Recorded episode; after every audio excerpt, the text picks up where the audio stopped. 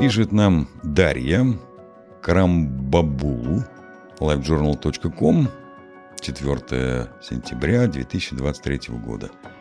Пить или не пить кофе? Каждый раз, когда пожилой профессор приходил в буфет, его раздражало, что все студенты говорят «одно кофе». Ну вот однажды он услышал «Мне, пожалуйста, один кофе». Ну, наконец-то, вздыхает профессор. «И один булочка». Многие слышали, что кофе повышает давление, и что повышенное давление – это плохо. Из этих двух посылок по правилам простого силлогизма мы можем сделать вывод, что пить кофе плохо.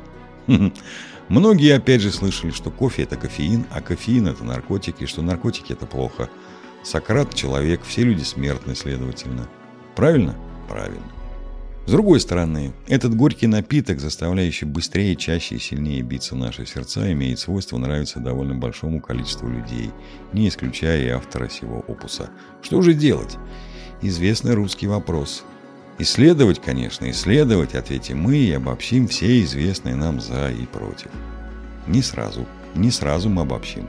Сначала мы сделаем небольшое лирическое отступление, благо жанр позволяет. Классический вопрос, один из двух, звучит так. У меня две новости. Одна хорошая, другая плохая. С какой начинать? Так вот, я всегда прошу сначала изложить мне плохую. Наверняка грамотный психолог уже по этому факту смог бы многое мне обо мне самому рассказать. А еще я в детстве сначала съедал то, что надо было, а вкусно оставлял напоследок. Кто еще так делал? Кстати, про две новости я знаю парочку анекдотов. И, кстати, как самые наблюдательные из читателей заметят, не всегда герои выбирают сначала узнай плохую новость. Итак, «Алло, дорогой, у меня две новости, хорошая и плохая обреченно. «Ну, начни с хорошей». Торжественно. «Подушка безопасности сработала».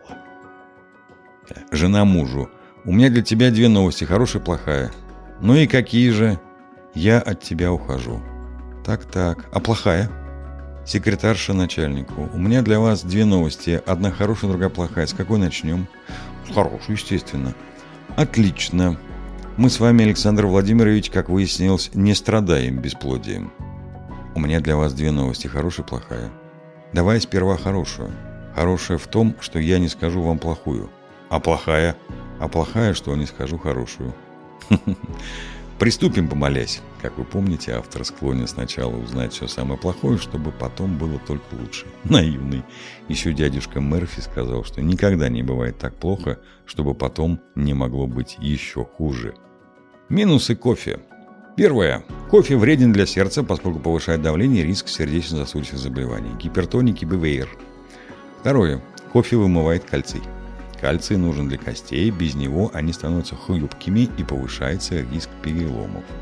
Кальций содержится в молочных продуктах, например, в твороге, так что этот минус кофе можно довольно легко нейтрализовать. Третье.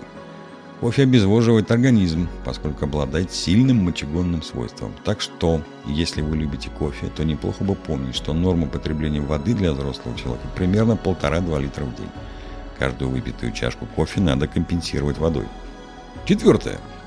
Кофе содержит кофеин, который является наркотиком, то есть заменяет естественные нейротропные вещества, вырабатываемые организмом, и постепенно становится необходимым, вызывая привыкание. А теперь плюсы кофе. Первое. Кофе полезен для сердца. Наше достоинство – продолжение наших недостатков. Во-первых, есть люди, у которых давление слишком низкое, и им-то как раз бы его и повысить. Гипотоники, ваш час настал. Во-вторых, кофе полезен, поскольку является антиоксидантом. К тому же есть мнение, что кофе полезен для одних людей и вреден для других. Второе. Улучшает концентрацию, сосредоточенность и кратковременную память. Американские ученые провели исследование и установили, что студенты, которым перед экзаменом давали выпить чашечку тонизирующего напитка, решали задачи быстрее и правильнее. Разница составила примерно 10-15%, чем те, которым кофе не давали. Студенты! Ну вы поняли, да? Улучшение имеет кратковременный эффект и не накапливается, к сожалению. Третье. Кофе улучшает работу пищеварительного тракта. Четвертое.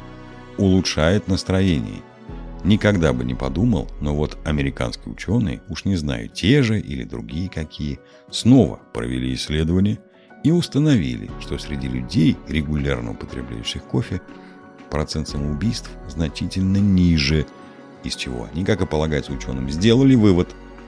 Пятое. Кофе может быть полезен при болезни Паркинсона, заболеваниях печени и диабете. Предохраняет от рака. Шестое.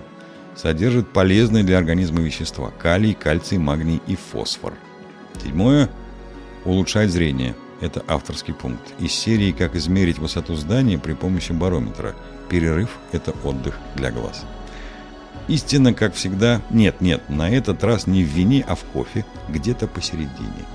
Во-первых, исследователи пока не пришли к единому мнению, а во-вторых, почти любое вещество может быть и лекарством, и ядом. Все зависит от дозировки. Например, для воды это пару литров в день или ведро залпом. Для кофе нормы несколько меньше, но принцип тот же. Пить кофе литрами и кофеин внутривенно можно, но недолго. Совсем не пить тоже можно, но искусственно ограничивать себя не стоит. Чашечка другая в день – самое то. Так что и польза кофе, и вред кофе – понятия условные. Написал Андрей Десятников. От себя мы добавим. Будьте здоровы и приятного вам аппетита!